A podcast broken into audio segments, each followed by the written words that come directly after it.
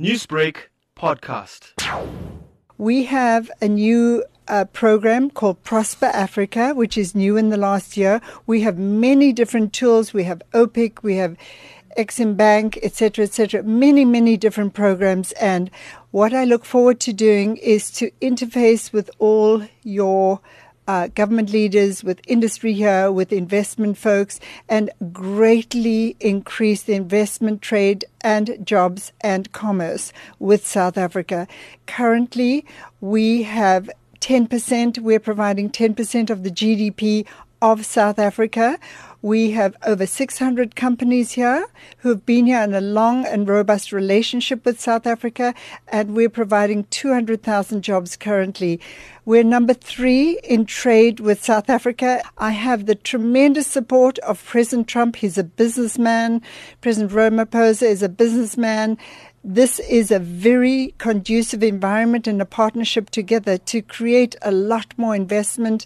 Indeed, Ambassador, there have been uh, propositions from the Trump administration to drastically actually cut PEPFAR funding in Africa. What is the status on this, and what have been some of the main reasons for this proposal? Yes, the opposite is currently true.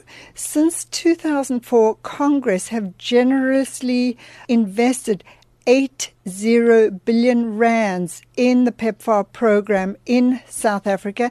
And just for 2019 2020, the opposite has actually happened. We have total bipartisan support, and Congress has supported investment in PEPFAR of 21 billion rands just for these two years because we want to give a surge and we want to try and work tremendously on epidemic control. And particularly the hub of this, we want to work tremendously more in KwaZulu Natal. It's terribly important for us. So I know that's sort of the word getting around, but I would say the opposite is true. Just ahead of World AIDS Day, what really is the US government's commitment to support um, HIV/AIDS programs in not just South Africa but the African continent as a whole? And if we could add uh, to TB and malaria programs in the coming future. As you know, PEPFAR extends, the primary place for PEPFAR is South Africa, but it extends throughout Africa. And we've had some very, very successful programs in Nigeria. But from my perspective, my focus is South Africa because South Africa is the example to the rest of Africa. So if we get epidemic control in South Africa, which we're aiming for by the end of 2020, we want 2 million more folks to be on antiretroviral treatment because then we feel it would be under control. We have already, just with the US funding, saved 3 million South African lives. There are 3 million people um, who are alive today because of the US's generosity with PEPFAR.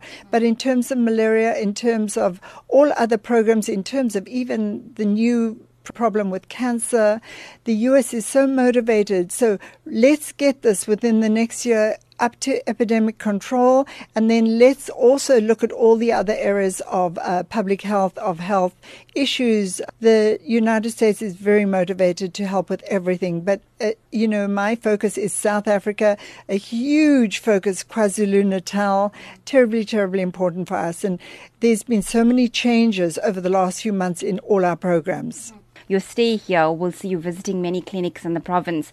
What are you hoping to see in terms of how the money from PEPFAR funding is being spent at the clinics? I'm going to a couple of clinics that are working really well. There have been tremendous changes over the last few months. We are getting incredible file rooms. I know they sounds very basic, but file rooms were not organized well, and now the systems are working incredibly well. Uh, patients are followed up well. People are tested and then put immediately onto uh, antiretroviral medication. And also, you now have a system where it's like going to an ATM to get your medication. So please, may I say, anybody who knows that they have HIV or AIDS, please go back and they're not on treatment.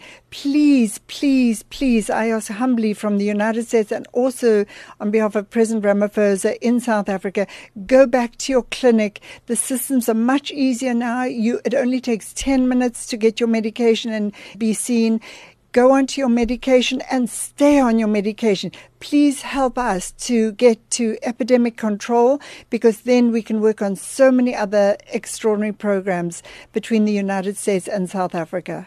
Newsbreak, Lotus FM, powered by SABC News.